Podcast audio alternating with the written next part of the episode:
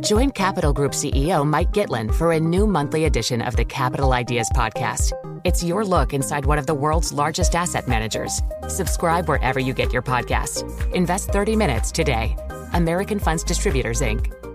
It can be hard to see the challenges that people we work with every day are going through. I'm Holly Robinson Peete.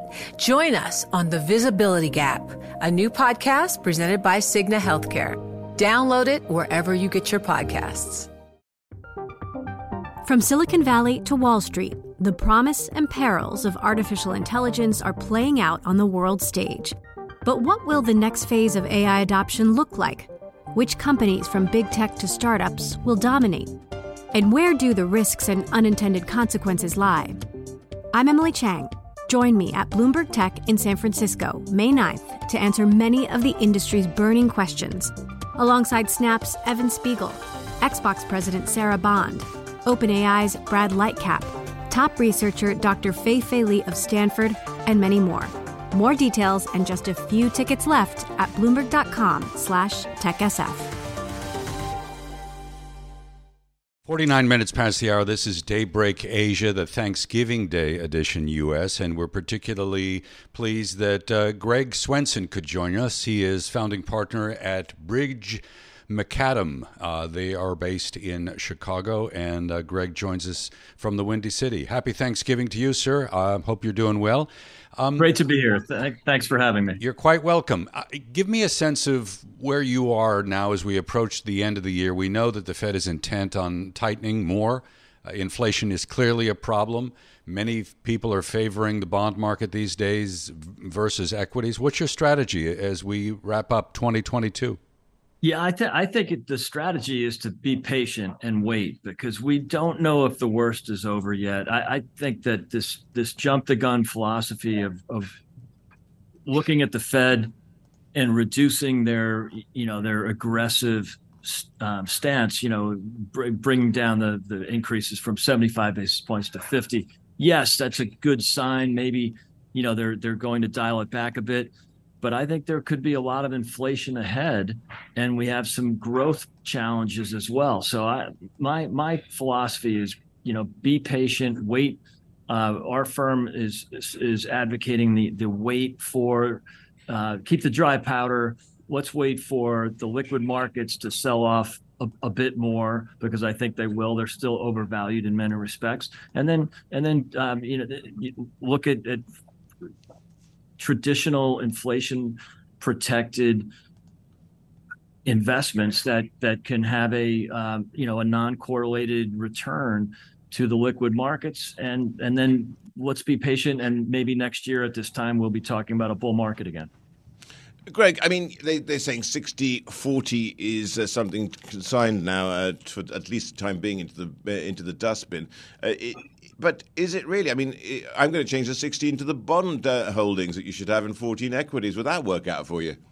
Yeah, I, I don't. I mean, look what happened with with the bond market in the last year. You know, a, a 200 basis point move, move in, in interest rates can can you know crush your your bond you know long bond portfolio 25 percent. I mean, th- there is risk that people don't typically associate with fixed income portfolios, and I think that the I think the old 60 40 mix is probably a bit dated and and I hope that you know uh, especially investors who can look at alternative investments real assets infrastructure anything that's that's correlated to food prices energy prices and critical infrastructure I think that's the long term you know inflation plus returns that people should think about rather than the traditional you know 60 40 mix. Uh, you know it's it's fixed income looks great when it's double digits, but it doesn't look so great even even with the ten year, you know, at, in the,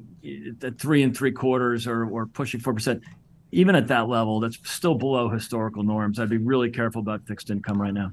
So, Greg, uh, since uh, Brigg Macadam is an investment bank, I'd like to get your take on deal flow for the year ahead. I mean, are you expecting a, a contraction, whether it's new uh, companies coming to market, whether it's M and A type of transactions? I mean, is it basically going to be a rough year in 2023 for, for deals?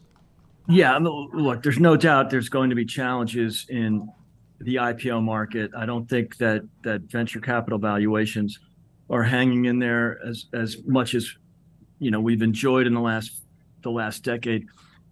So I think it will be a tough year for big corporate M&A. I think it'll be a tough year for the IPO market, no doubt. The liquid markets, without the Fed put, without without um, you know 120 billion of securities being purchased by the Fed every month, there's going to be some challenges.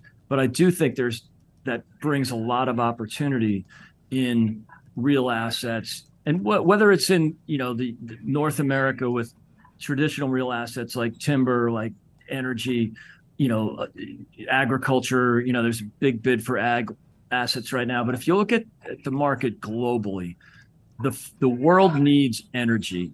It needs natural gas. It needs infrastructure associated with natural gas, and it needs food. And so those are the things that we're focusing on.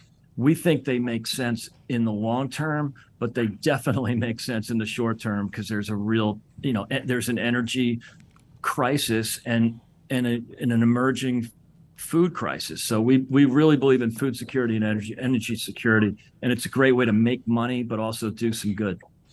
Yeah, it, it's all very well uh, to do that. I'm just looking, you know, at what you do next. Uh, next year, though, and how not many people have really been talking about the effects of quantitative tightening. Uh, what's your take on this, and you know, where do we go with this, Greg, in terms of liquidity, at least? Yeah, it's, no, it's a great question, and uh, this there's still some more pain ahead in in the liquid markets. If you look at, you know, the so-called Buffett rule, you know, for for generations U.S. equities were at you know some metric like one and a half times um, GDP, but you know in November of 21 that was up to two and a half times GDP. It still has some more room to come down, and I think that's what people are forgetting or at least ignoring because naturally those of us in the market and and financial media we're optimists right we want to think things will will be great but it, it, it is still overvalued by most metrics and we don't have the fed put we don't have you know 120 billion being purchased. I guess the one thing that we still do have is the natural tendency for 401ks and retirement plan investment schemes to to buy the indices every month when you know paychecks are paid. So you know there are some technicals that will favor you know the us liquid markets but we are we've been we we got used to the Fed buying a lot of securities and keeping rates artificially low, and that it, it is not going to continue. It just can't with the inflation challenges that we have. Do you think it's possible that we see some tweak to the unwind of the balance sheet, then, given all the stress that you're laying out? I, you know, possibly, and you're seeing pressure from that, you know, pressure to do that, and and you know, especially from uh, from the left, where you know there, I think there's a, a bit of nerve that um, they're a bit unsettled about you know the idea of recession.